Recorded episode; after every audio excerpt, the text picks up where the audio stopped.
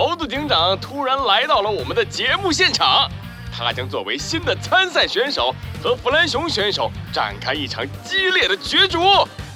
猴子警长和弗兰熊的目光对视在一起，碰撞出激烈的火花。哦，吼吼吼吼！猴子警长，大话可不能乱说呀！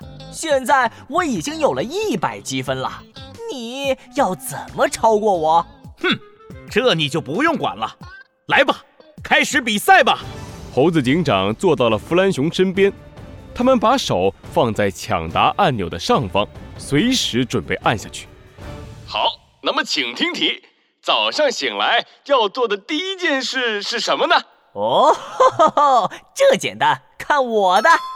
弗兰熊的话还没说完，猴子警长就抢先按下了抢答按钮。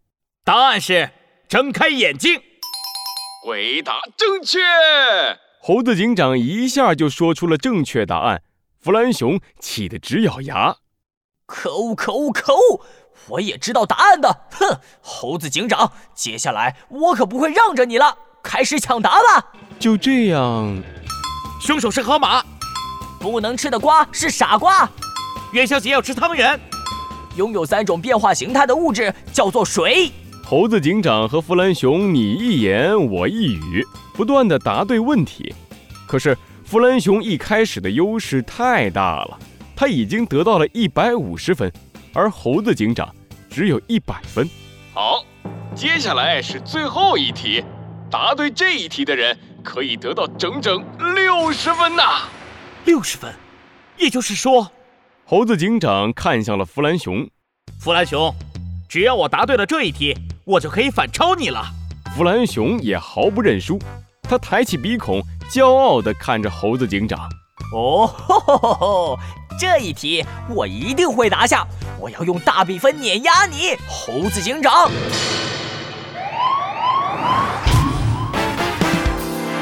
罪恶藏在谜题之下，真相就在推理之后。猴子警长探案记。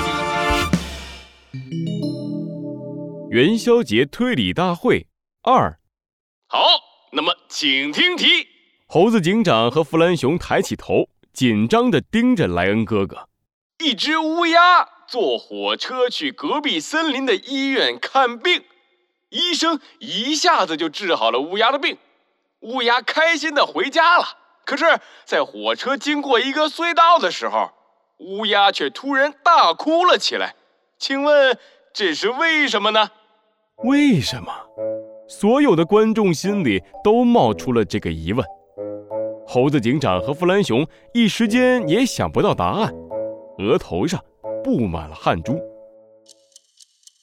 时间快要到了，难道我们两位选手都没法回答出这个问题吗？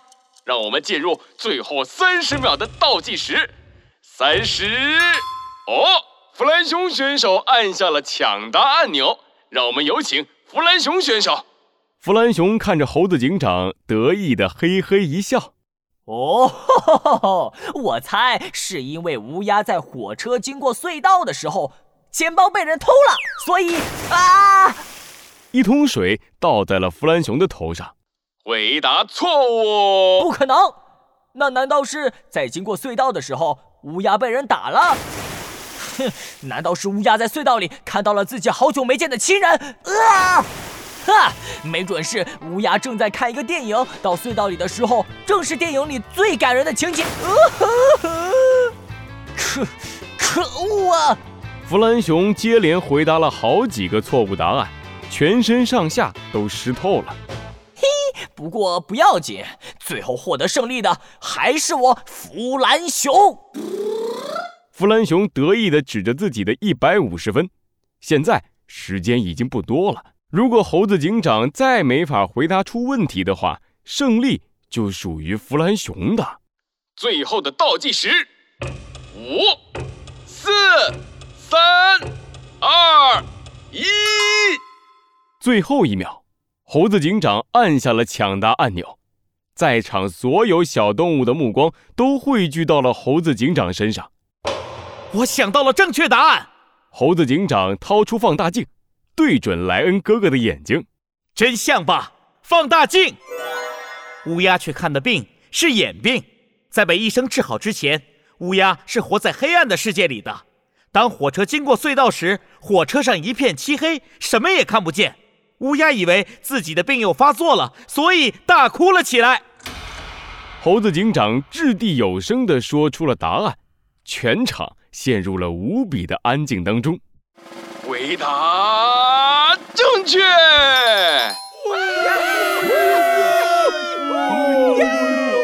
恭喜猴子警长回答正确，获得六十积分。现在我宣布，我们元宵节推理大会的第一名是猴子警长。可恶！可恶！可恶！可恶！弗兰熊趴在桌子上，不甘心的大喊：“ 差一点我就赢了，差一点我就胜过猴子警长了！”莱恩哥哥把猴子警长请上了颁奖台，为猴子警长戴上了推理之王的王冠。好，那么有请我们第一届推理之王猴子警长来发表自己的获奖感言。感谢太阳电视台，感谢支持我的观众们，当然还要感谢我的好对手弗兰熊。弗兰熊正趴在椅子上哇哇大哭呢，听到猴子警长说到了自己的名字，立马抬起头。啊啊啊！多亏你不断回答问题，启发了我的思考，谢谢你，弗兰熊。哦，哈哈哈哈弗兰熊害羞地摸了摸自己的后脑勺。我我本来就是最有品味的天才，最懂科学的坏蛋，呃，这都是小意思啦。哦，巨型汤圆来喽！莱恩弟弟推着一辆小车走了过来，车上是足足有大象那么大的巨型汤圆，所有的小动物都忍不住咽了一下口水。